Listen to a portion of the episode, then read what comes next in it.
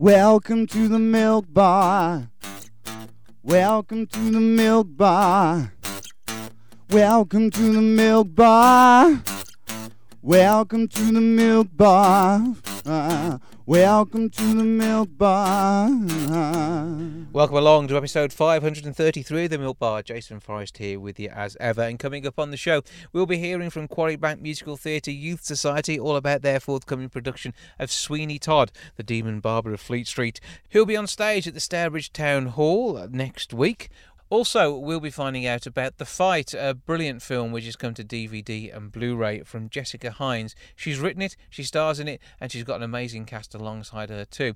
Also, we'll be talking to one of the writers and stars and his co star from the film Double Date. That's a bit of a comedy horror flick. Finding out about that one very soon. We'll hear about a special gig coming up in Hednesford with Dave Luke, Chuck Micallef, and Pete Boddis taking to the stage. That's on the way. We'll have music from Pete too. He's got a brand new CD out, so we'll take a little listen to that. And we'll be talking to Danny Wallace about those gigs that you go to because the other half wants to, even though you're not a fan. That's coming up on the show.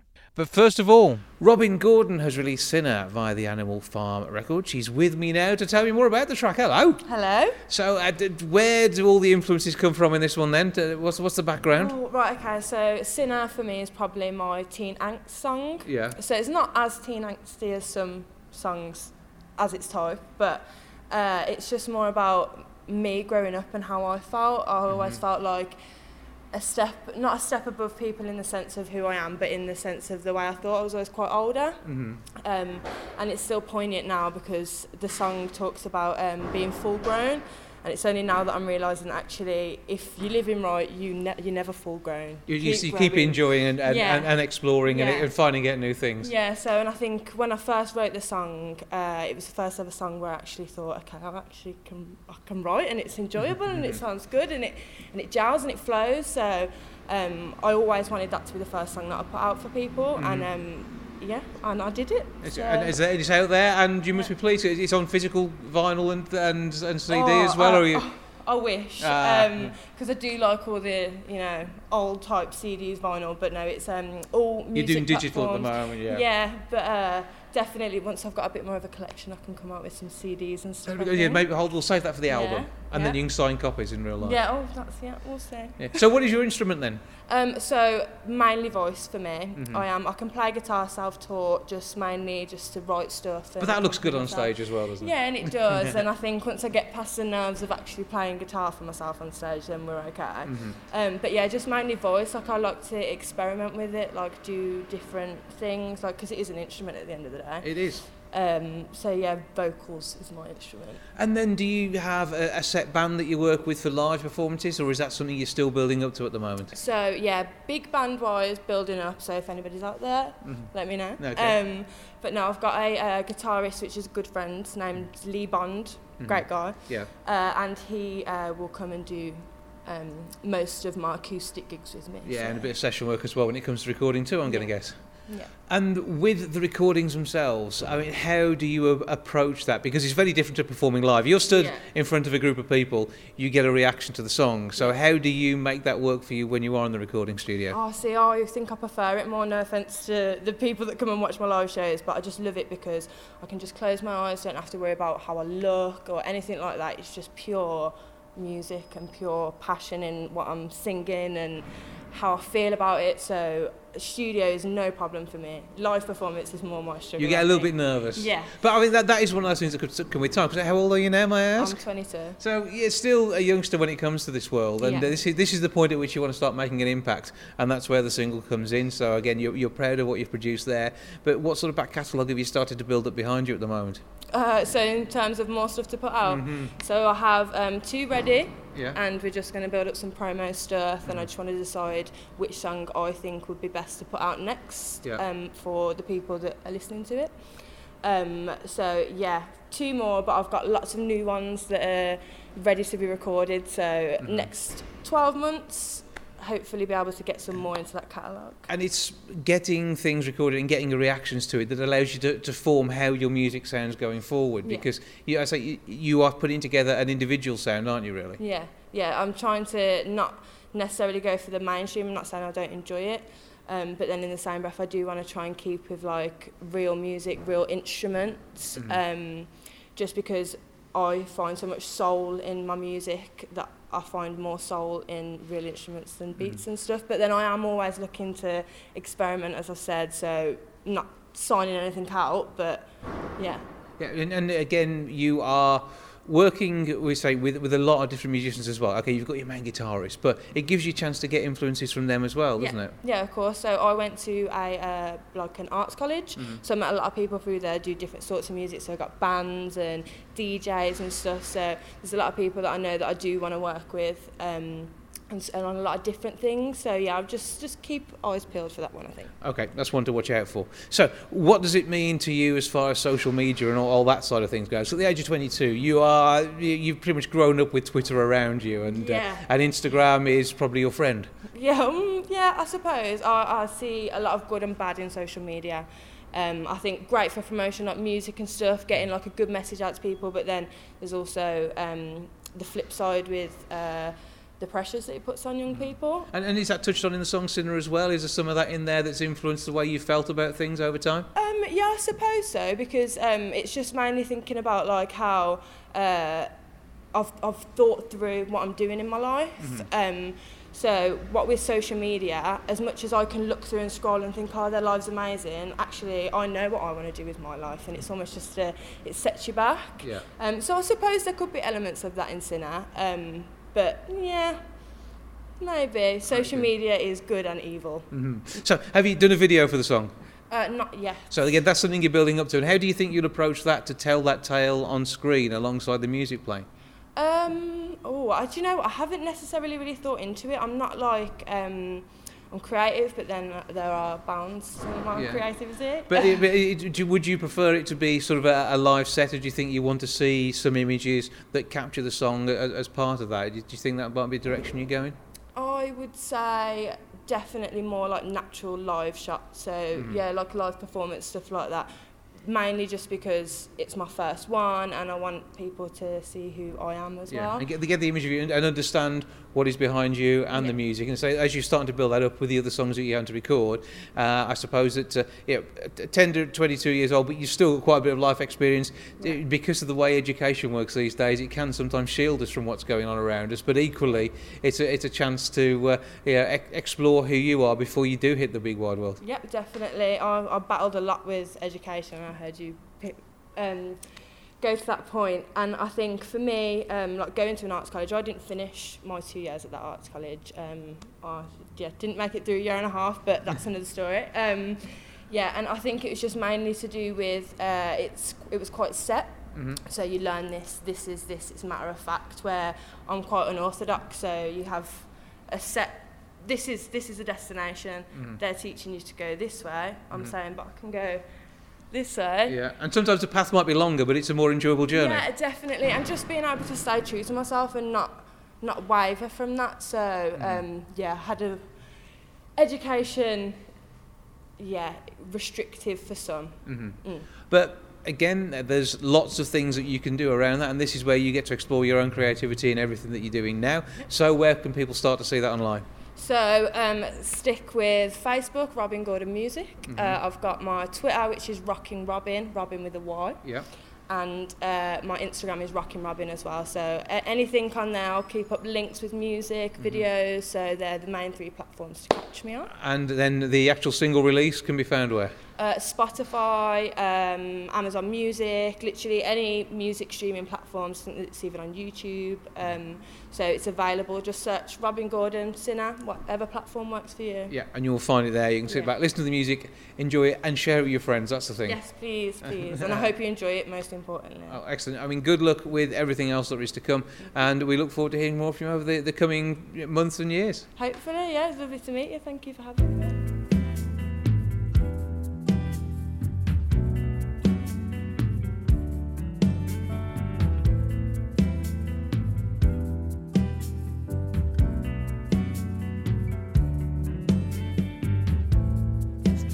Is a sin, then call me a sinner. Cause I'm not bound down to no one. I am a winner. You want a taste of my success when you didn't wanna know me yesterday. How you gonna play me like that? I'm a player, you're gonna get played.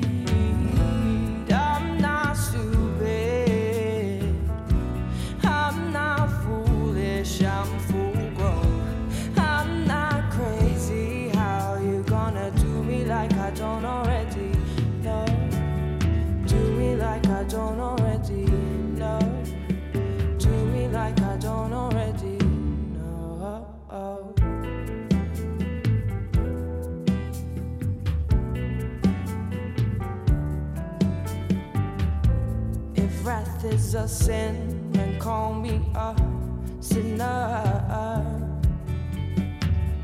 You say I've got a temper, and I say, baby, look in the mirror, mirror. While you're hiding, I'm still here providing everything. And what if I sit back for a while, see if you're fine?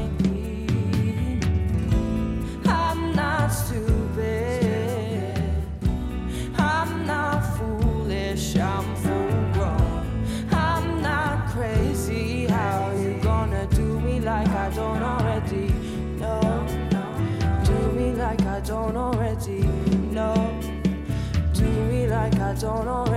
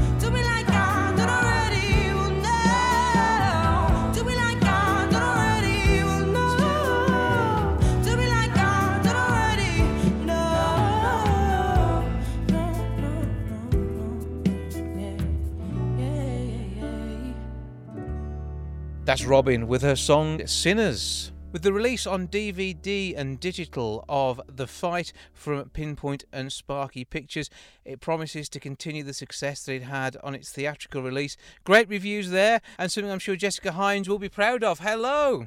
Hi there. So, uh, you've had a massive involvement in this project. How did this one come about as your directorial debut? I was inspired to make the film after going to a local boxing gym that had this incredible sort of cinematic light. It was an old Victorian boxing gym with red walls and beautiful high windows and lovely old leather punch bags, and it just had such a nice atmosphere in it. I went to a box fit class there, and I just thought it'd be great to to make up a story for this space um, somehow, tell a story here, um, put a camera on it, and so I started to sort of think about what that story might be, and sort of wrote down some ideas. And then it sort of shelved it for a while. I, I, I wasn't sort of going anywhere, you know. Um, couldn't couldn't sort of get any traction. I think I took it to a producer, and then I met someone who was financing micro budget films, and I thought actually that, that boxing film, all set in Folkestone, would be perfect for a micro budget film for me to direct because obviously it's kind of in my hometown and all the locations are local. So I pitched it to this micro budget financier and, um, and she went for it. So I sort of pitched it in March 2017. And then by July 2017, we were kind of making it. So I had the idea kind of on my computer, and then I just developed it over a few months from March to July, Mhm. and then we were then filming it. And then by October 2018, the following year, we were at the London Film Festival. It happened kind of sort of quite quickly, I suppose, but the idea had had been a few years old by the time I actually finally managed to get it made. But I suppose that gestation period helped, and being set in Folkestone, does this mean you, know, you ended up with a spare room full of Anita Dobson, Russell Brand, and Christopher Fairbank at some point? Were they all doss over at your place during the filming? No, they were put in hotels. We're used to seeing you the other side of the lens. So, Yeah. what was it like being the writer and director on this? oh, I really enjoyed it. It was it was it was something that I kind of wanted to do for, for for for a long time, and actually it was something I think that I had kind of sort of sort of convinced myself that I didn't want to do it anymore because I kind of sort of thought it probably wasn't going to happen. hmm There's sort of sad thing that happens sometimes, you know, in life when you kind of think that's probably not going to happen now, you know, that that dream, and you sort of shelve it.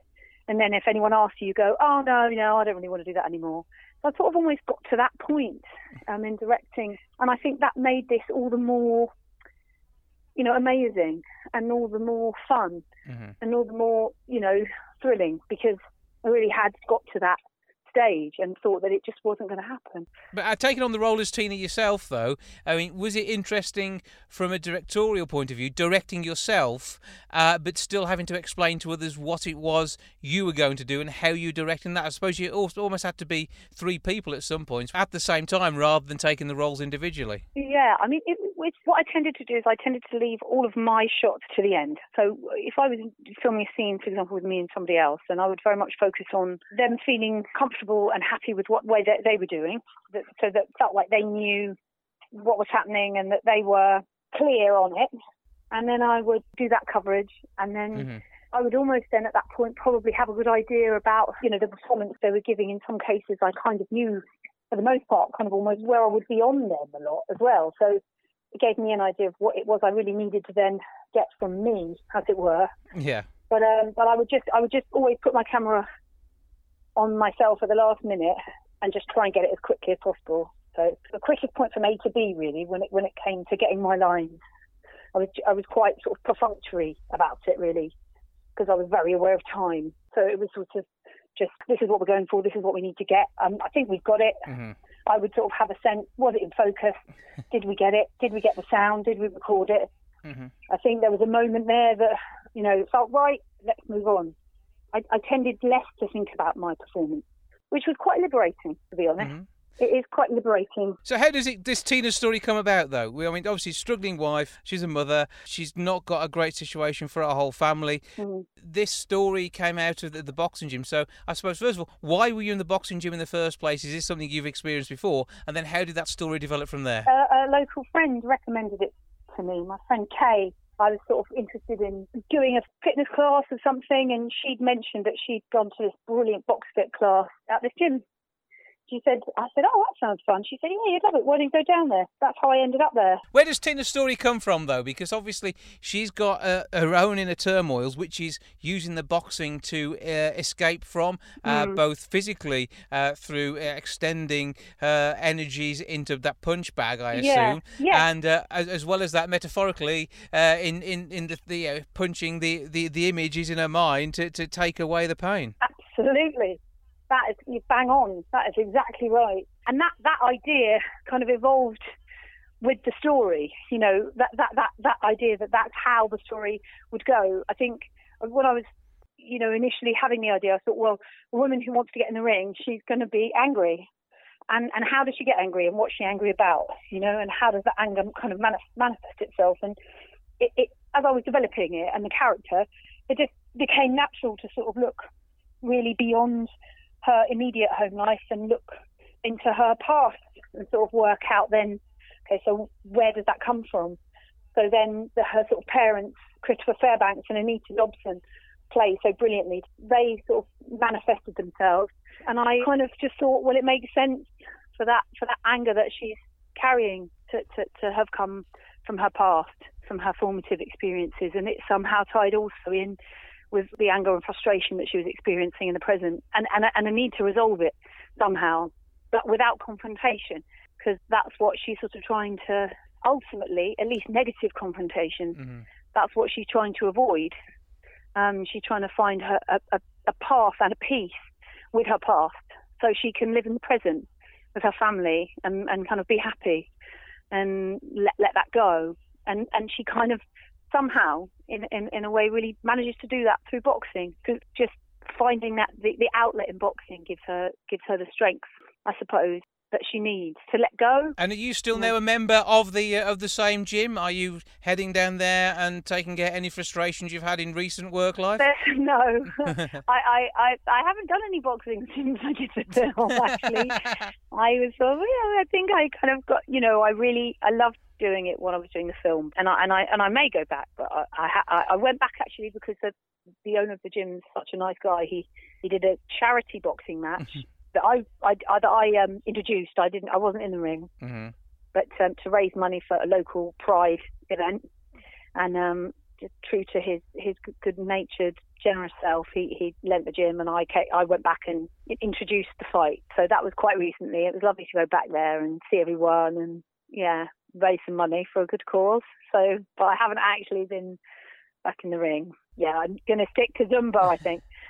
Well, with all the work you've been doing recently on things like years and years, you've been so busy of late anyway. I, I dread to think how you could possibly fit time in for this sort of stuff. When we we see you on screen, uh, an appropriately large amount, which is absolutely fantastic. Looking forward to seeing the film. I haven't seen it myself yet, but it is available on DVD and digital. Pinpoint and Sparky Pictures. So I take it we're looking on all the usual outlets to be able to pick up a copy. Yeah, I hope people enjoy it.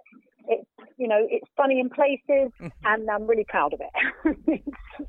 Well, look out for Tina Bell's story as written, directed, and portrayed by Jessica Hynes, Available on DVD and digital. It is The Fight.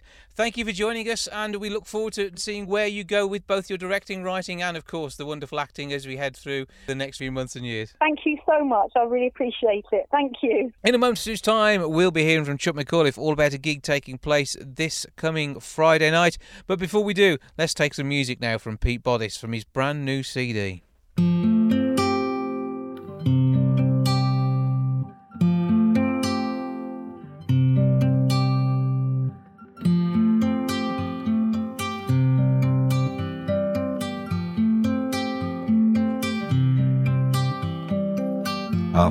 Myself lost in your city when I flew in today. When last we met, I left in a hurry. Life got in the way. Since you've been gone, I've been thinking about you almost every day. So I thought I'm just going to see you so that I could say you are the one for me, the only one for me. You are the one who always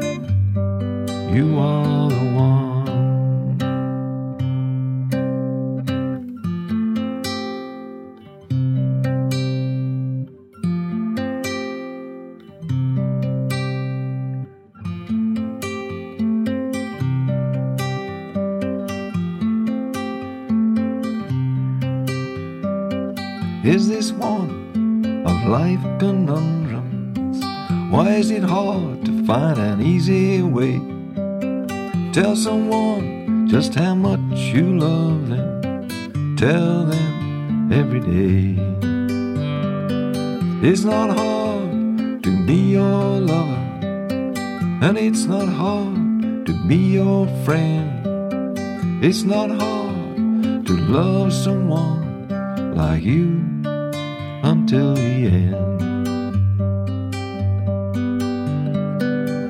You are the one for me, the only one for me. You are the one who always pulls me through. You are the one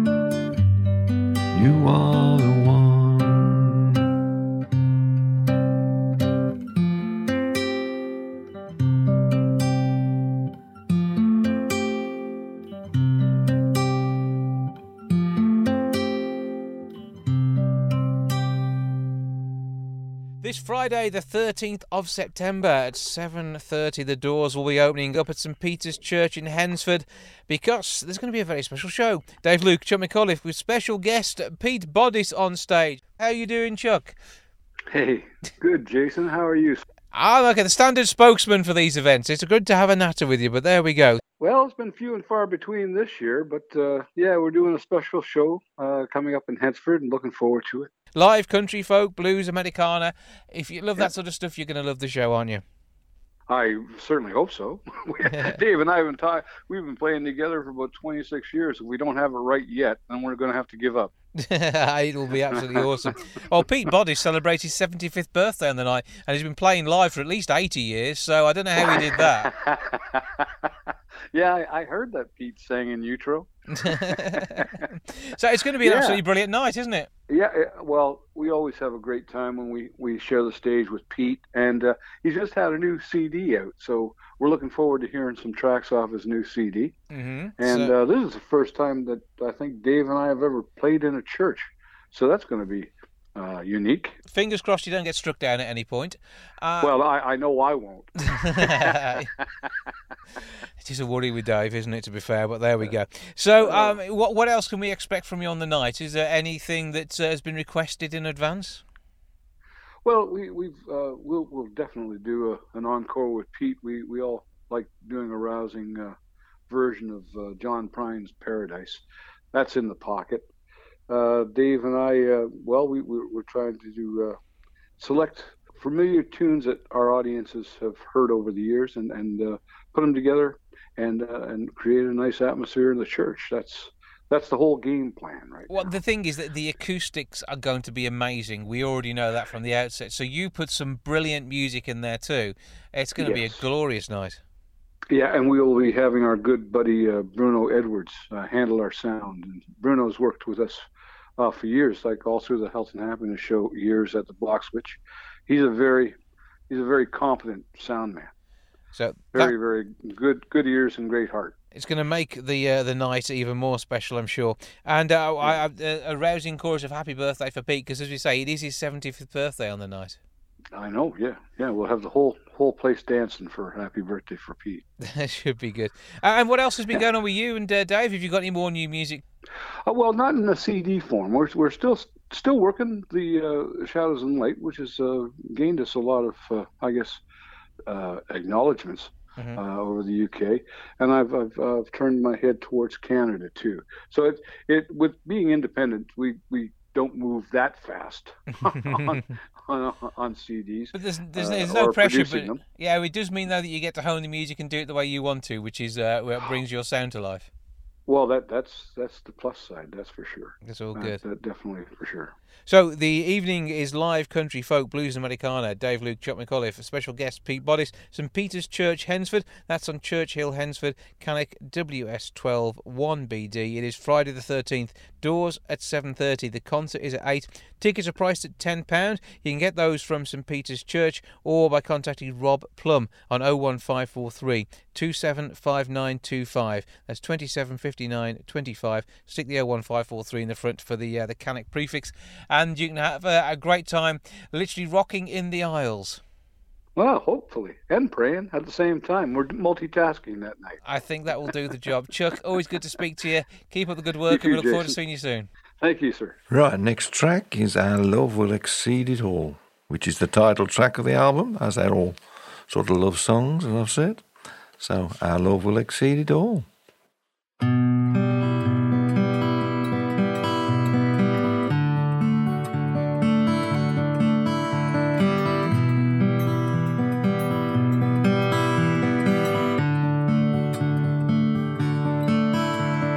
High as the eagle flies, as soft as the lullaby, as sad as the songbirds call, and our love will exceed it all. And our love will exceed it all. We walk on the sinking sand. We bend to life's demands. We fall where angels fall.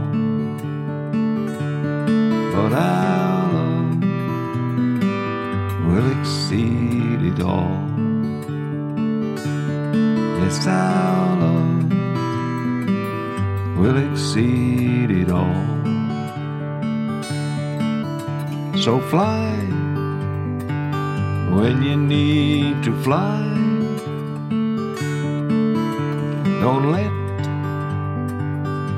the chance go by. And dream when your dreams call. And our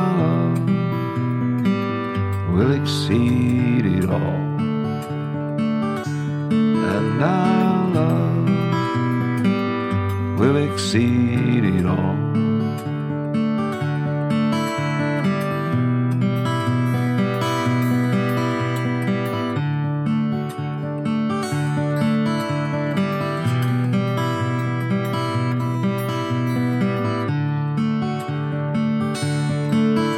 So fly when you need to fly.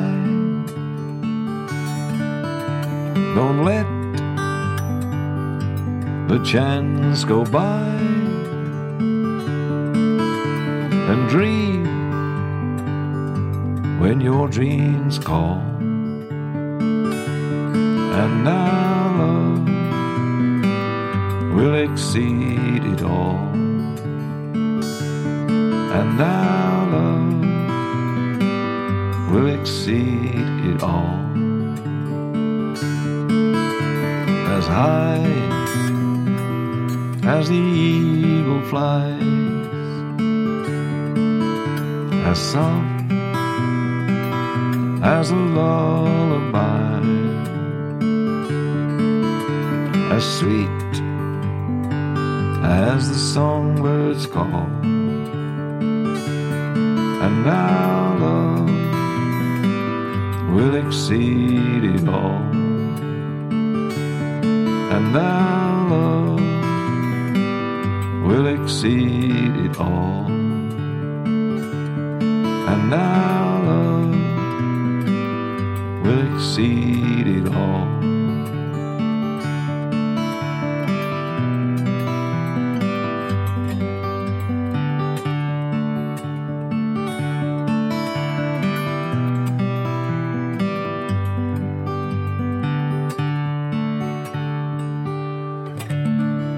Bank Musical Theatre Youth Society are going to be at Stourbridge Town Hall from the 18th through to the 21st of September.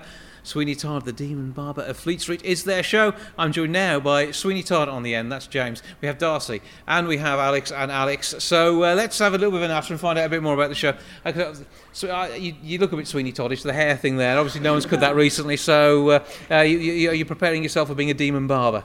Yeah, I, I don't think I'll have this hair. I think I get to wear a wig. That's cool. So, um, but yeah, I've felt pretty prepared because uh, I'm passionate about this role. Yeah, well, it, it is a big role, and it's uh, not like the film. Anybody who's worried, it isn't all blood, guts, and gore. It is a great, uh, it's a fun family musical. It's, it, it is something you, you, can take the kids to. Otherwise, the Youth Society wouldn't be doing it, would you? exactly. Yeah, it's a lot more lighthearted than the film Mhm. because obviously, one we can't get the special effects for all the gore, and Well- two, it's just not written that way. It's a lot more lighthearted. There's lots of funny scenes, Mm-hmm. and uh, it you can definitely bring your kids to come and watch it. Okay, so we've, we've, we've met Sweeney Todd Darcy. Who are you? Um, I'm playing Mrs. Lovett. So that's an important one. Um, head of pies. Yeah, well, she, yeah.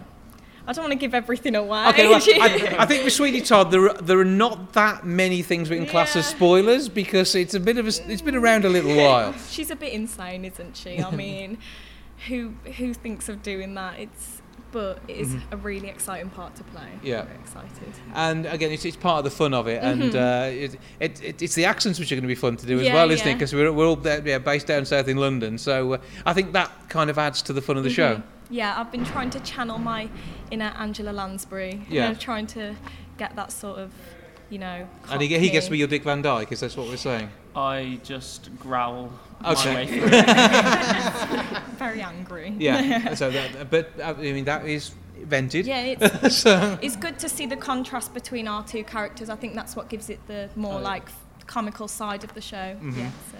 Okay, let's move over to the Alex corner over here. so, uh, we, which we'll go with curly haired Alex to begin with. Uh, so, uh, yeah, I mean, you've been doing some great stuff on stage of late. You've been having some fun uh, over at the Hippodrome. So that was that was a bit of a giggle. So it's going to be good to be back with your family at Quarry Bank. Yeah, I'm, I'm buzzing because as amazing as West Side Story was, I feel like I'm loads closer with Quarry Bank and I've known all these people for years and I love Sweeney Todd. It's a great show. And who are you? I'm playing Anthony Hope. And then what does Anthony get up to in this show? He kind of just, he's kind of like Sweeney's little tool to get him what he wants, Mhm. but he's also, he has his own little romance with Joanna and he, yeah, goes on his own little journey to get, win Joanna's heart. Okay, Joanna. Okay, Alex. Yes. Uh, so, uh, tell us a, a bit more about the, the trials and tribulations of putting up with him. Well, I mean, I've worked with him a few times, so he's okay. um, but yeah, it's really nice being at Quarry Bank because it's a really nice big family, and um, yeah, I mean, I've played opposite you quite a few times, so yeah, it's it's really fun. And when you're uh, approaching a show like this, it's, it is all about the big musical numbers as well. And uh, you, I mean, you will fill the stage at Stourbridge Town Hall, won't you? There is going to be so much going on. Yeah, I mean, there's some really awesome musical numbers in this show.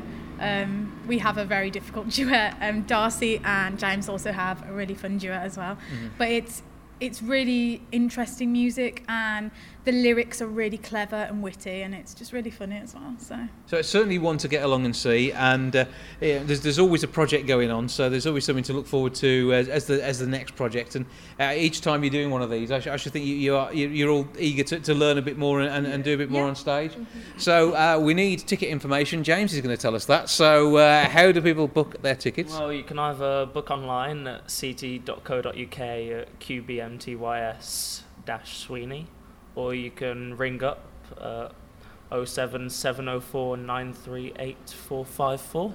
So those are the details. Nice and simple to get on there. But and again, it's, it's worthwhile looking out for Quarry Bank Musical Theatre on Facebook, and the youth got your own little page as well, haven't you? So you can check out all the details. Uh, are there plenty of action shots from rehearsals as well, so we can get a flavour for what's going Yeah, on? yeah. And uh, it's, it's been a labour of love for several you know, weeks, months now, hasn't it? So it's all going to be good when it comes to the stage. It is Stourbridge Town Hall. It's the 18th through until the 21st of September. Get yourself along, see a brilliant brunch.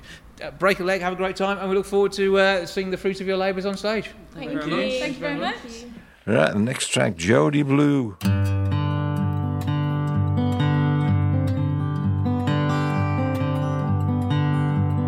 Jody Blue was a lady who knew how to turn a trick or two beneath the ground. She was a fine young woman of 22. And it was sad, cause she really wasn't bad. She was just doing best what she knew how to. A gentle soul with a heart of gold, and if you asked, she would give it to you. Johnny Jim was a lonely young man, make a living, working for the well to do. Each day's end, he'd be looking for a friend to pass an hour or two. For a quiet boy was not so bold. City streets were awfully cold till he met a kindred soul in the shape of Jody Blue.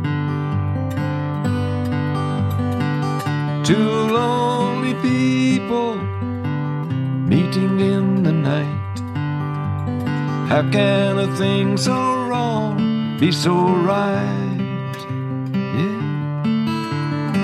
How can a thing so wrong be so right? Well, they sat together in a backstreet bar and they talked about the way things were and the dreams they both had of how things ought to be. They were both looking for the very same thing a one way road to the eternal ring, bound them both to everything they never wanted to be. Raised in the heart of a city waste, maybe they're reaching far above their place, but they both knew they could not face the only future they could see. So like two actors in their own little show, talked of places they could go, places where no one would know, no one would ever see. Two lonely people meeting in the night. How can a thing so wrong be so right? How can a thing so wrong be so right? Johnny smiled and said, Well, I'm sorry to say, just cannot afford to pay for the love you cannot give away to a boy like me. Jody said, Johnny, don't you put yourself down, cause tonight in you, I believe I've found little hope for two city clowns like you and me. And Johnny, I think it will be alright for you and I to spend the night till the darkness turns to light. We'll let the world go free. For a few short hours, they forgot the world, found in each other this boy and girl, love more precious than any jewel that you will ever see. Two lonely people meeting in the night. How can a thing so wrong be so right? How can a thing so wrong be so right? Yeah, Jody Blue was a lady who knew how to turn a trick or two beneath the ground. Well, she was a fine young woman of 22. And it was sad, cause she really wasn't bad. She was just doing best what she knew how to. A gentle soul with a heart of gold, and if you ask, she'll give it to you. Two lonely people meeting in the night. How can a thing so wrong be so right? Yeah. How can a thing so wrong be so right? Yeah, Jody, Jody Blue.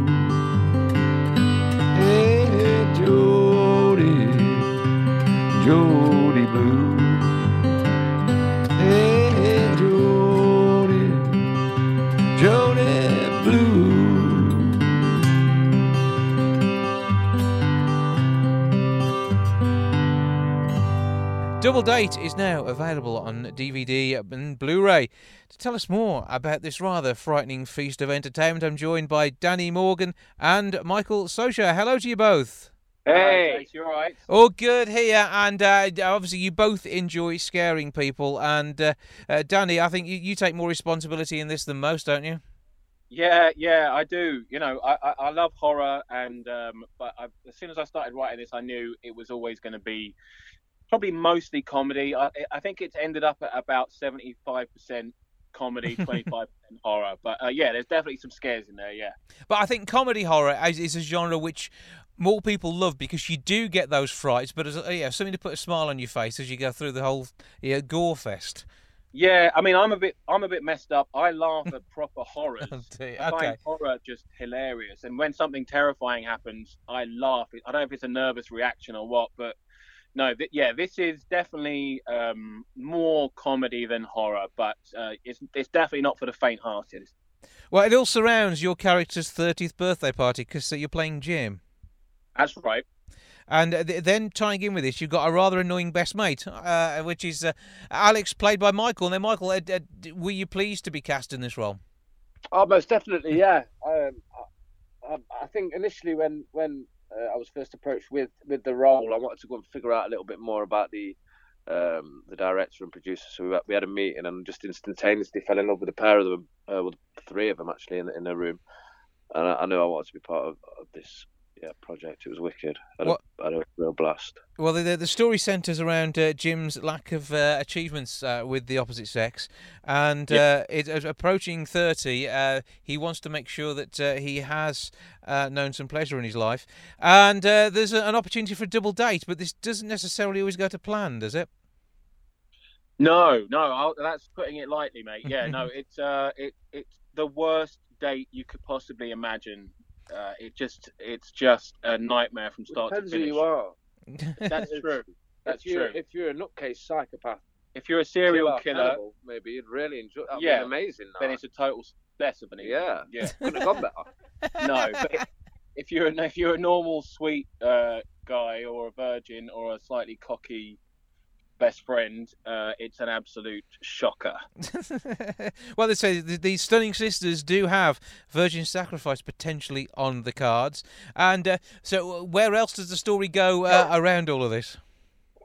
Yeah, so it, the, the whole thing follows the, the two pairs. Uh, first act is them separately, and then they come together and they meet, and then they go on the date. And the- the majority of the film is the one night that they spend together. So they go to a nightclub. Uh, at some point, they have to quickly make a detour to my parents, and when we meet Alex's dad, and uh, and then it all culminates with them taking the boys back to their country house um, where they've got something terrible in mind, and the guys have got something very different in mind. Um, and uh, so that's sort of the, the, the one joke that I managed to drag out for an hour and a half. Uh, but but um, yeah, so it, that's basically it. It's most of it is one night, starts off in London, and then we end up in the countryside. And when you come into writing something like this, uh, how much of your own experiences have you based this upon? Because I'm, I'm intrigued as to quite whether this is just the product of a warped mind or probably a really bad date. it's probably a bit of both, to be honest. Um, yeah, it's it definitely came from me wanting to write about um, things that anxieties that I had around dating and stuff, and trying to explore that. And so I just had this idea that you know a guy, a really nervous guy who wants to confront those fears with the help of his best friend, and finally, finally confronts that fear and goes on a date. But it this just so happens is the night that uh, it, he really shouldn't have taken the date. Um, uh, so yeah, no, I, I just liked that idea, but it's definitely um, some personal experience in there. And, and Michael, with uh, with being human, uh, one of the, the shows you've worked on in the past, you've got a bit of experience uh, of this genre in some ways, and uh, The uh, supernatural, yeah. yeah. So you, you you used to being out there with some weird, freaky stuff happening. yeah, I've just got Danny staring at me. Um, I had a really good time with it. Oh, it was it was such a laugh. Um, I thoroughly enjoyed it. Every day was just was just dead fun. And yeah, you, you do hear it an awful lot from from actors and directors and producers saying how how much fun it was and all that. But no, it was it was great. It was a real joy.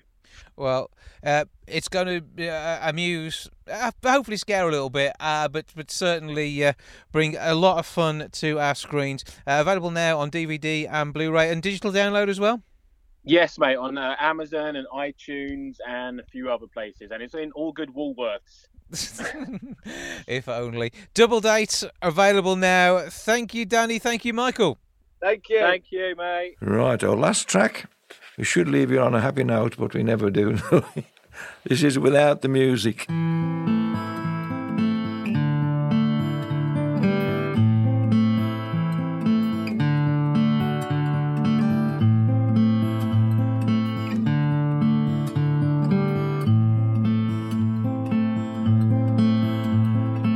Sometimes I think it's time for me walk away, to let it be. And then I think, how would life be without the music? The simple word, the melody, the catchy rhyme that touches me. But I know there's no harmony without the music. So to those who stop and stare at we old fools who stand up there, standing there to turn the pages, standing like a rock of ages. Just to say before I go, just to say so that you'll know, I know there will be no show without the music. So let the final show begin. And when it ends, go round again and again and again. For we know life would end without the music. So to those who stop and stare at we old fools who stand up there, standing there to turn the pages, standing like a rock of ages. So let the final show begin, and when it ends, go round again.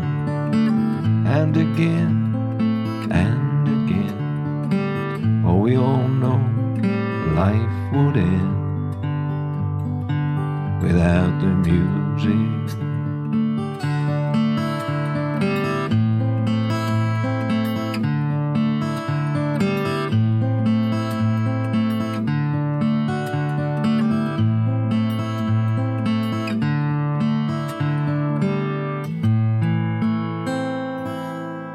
New research reveals that Brits are spending £965 million a year going to entertainment venues they wouldn't necessarily have chosen themselves. Is it because they're being nice or are they just creeping with their partners and friends? To tell us more, I'm joined now by Danny Wallace, comedian, author of The Yes Man and TV presenter as well. Hello.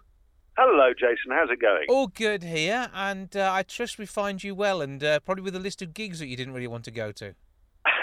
that is that is the thing. I mean, have you have you been guilty of this or not guilty? Have you have you done this for someone else? I'm, well, I am generally nice, but I tend to hang around with people with similar tastes to me. So I, I, I can't think of anything offhand that I've gone to that I absolutely thought, no, I've got to sit through that now, have I? But in the main part, it, it I, I tend to think, well, sometimes these things can be quite expensive, and I tend to put the money towards a DVD or a CD of the act or thing in question. What a selfish young man you are. Yes. I think it's quite heartwarming research. It's all this research by our friends at um, at Barclaycard, and I think it it really paints us in quite a nice light. Um, so I'm, I'm, I'm sort of imagining lots of other people rather than you, Jason, who's just sitting at home with you with your DVD. Basically, it's it's sort of works like this: people have used their card, they get deals on gigs, and then it's about persuading their other halves that it's like you know this is going to be great. So, like you say, a lot of people hang around with people with very similar tastes, but very often in a relationship, say, um, you kind of put those interests to one side. You know, um, there's various bands that in the past that I've really wanted my wife to go and see, but I've, I've sort of thought maybe she won't want to kind of come with me. And yet, being quite an open woman, she comes with me, and by the end of it, has has a, a fantastic time. And the same is true of almost anything, whether it's um, I don't know, it could be anything. It could be your mate saying, "Do you want to go and see some Romanian wrestling?" Tonight or or cosmic prog rock. And you jason you're like no i've got my dvds i'm, I'm perfectly happy. Whereas a more open person would be like do you know what? I am going to go and see romanian wrestling. And according to these uh, these stats here uh, about 68% of people who go to a gig that they might not have chosen themselves um, end up loving it. And so you become a sort of more rounded person. I would argue. That's my argument anyway. I know I, have been to some absolutely fantastic stuff that you wouldn't necessarily think I like that. Often because there was a ticket discount deal, and I do like a good discount. So uh, I know at the Arena Theatre in Wolverhampton a couple of years back they had a program, and I, I think I booked about ten events because of the way the pricing worked out. And some of them, Well, yeah, I- they're a bit weird, but others were just awesome. Well, exactly, and you get suggested these. You know, obviously this comes from Barclaycard, and they, they you know, they uh, they do that kind of thing. And so, yeah, if you if you're doing that and you're getting all these offers on uh, on on things, it sometimes seems silly not to not to kind of open your mind. Although I have to say as well, as a parent, um, kind of you know, uh, most of my life is uh, is going to things that I wouldn't normally have chosen, and that in fact would be a bit weird if I had. so you know, going off to see a play about a sad train, um, and yet there isn't a single gig I've seen that I would say I ever regret because you go, you experience something, whether it is music or whether it's comedy or whether it's theatre or, or, or an odd play in the West End, um, and you come out with new sort of thoughts and new experience. And so I'm not surprised that, that people are generally very positive about this. And not surprised also that Britain spends pretty much a billion pounds a year um, going to these events um, and um, and sort of experiencing them. So hopefully you'll put your DVDs aside. Okay, well, yeah, there is that. I mean, I I absolutely loved going to see uh, the Octonauts on stage. That was fantastic. Uh, yeah, ab- absolutely. And uh, yeah, the reason you were you were with children though. Yeah, the nephews were there. Uh, Yeah. But uh, it was, you know, it is great to, to, to think of the fact. I mean, for the fact there's a billion pounds, which is is a well, yeah. Do I really want to see this? And it turns into a great thing. You know, there's also another billion pounds, the other side of those tickets, which are the person you love enjoying a fantastic show because you went with them. Well, exactly, and that's the thing. I think that a lot of people do this to spend time with their other halves and, and to show an interest. However, there is a darker side, Jason. Is there? And you know, oh yeah, it's called. Well, they're calling it gig pro quo, Mhm. which is essentially you scratch my back, I'll scratch yours. You come with me to see cowboy folk rock, and then I will go with you to see whatever crazy thing you have been keeping a secret in this marriage for so long. Unicorns you on know, ice, that sort of thing. Exactly.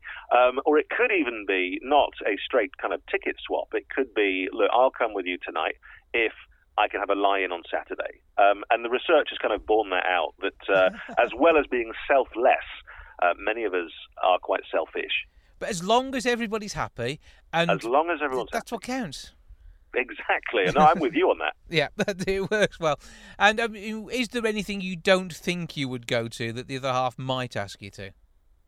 Well, do you know, it, it wasn't my other half, but it was a friend of mine just the other day who looked at me with uh, huge and pleading eyes, um, saying, Will you come with me this afternoon? My friend has dropped out uh, to watch wrestling, basically, but a very strange type of wrestling. It was kind of um, a, a, wrestling a, a circuit I'd never heard of, um, where people get hit with chairs quite a lot. And on that occasion, I'm sad to say, um, I, I, I declined. However, I'm sort of inspired now, and uh, I think were I to be asked to uh, attend an event where men hit each other with chairs, I would say yes. As long as the chairs are complicit as well, I'm fine with that. But there we go. yeah, as long as the chairs are happy, yeah. Yeah. So lots of great stuff out there, and obviously you've got the peace of mind when you're buying uh, for a gig through Barclaycard that you've got the uh, all the cover that you get with a credit card deal, and of course the Barclaycard have have sponsored many venues. They love live events so much. It certainly seems that way, and uh, yeah, and um, you know, you can become. Uh, it's quite a nice word for it, a gig diplomat. You Uh, know, I- you're being di- diplomatic at home, but also you're getting to see a gig. That, that sounds good to me. Where can we go to find out more about all the fantastic gigs that Barclaycard are helping you get along to? Well, you can head to barclaycard.co.uk. and pop along there and there's lots of links to all sorts of stuff and the uh, the areas they support and of course more on this survey and you can find out probably whether or not you are in the uh, the, the, the top bits of the selfless parts of the population or just like me tight one or the other it'll work out that way with your DVDs. Yes, I'm happy. I, I buy them on my Barclay card. Danny Wallace, comedian, author of Yes Man and TV presenter. Thank you so much for joining us. Thank you, Jason. That's your lot for this week. Thank you so much for joining us. Back with episode 534 next week. I'll see you then. For off for now. Goodbye from the milk bar. Goodbye from the milk bar. Goodbye from the milk bar. Goodbye from the milk bar. Yeah. Goodbye from the milk bar. Yeah.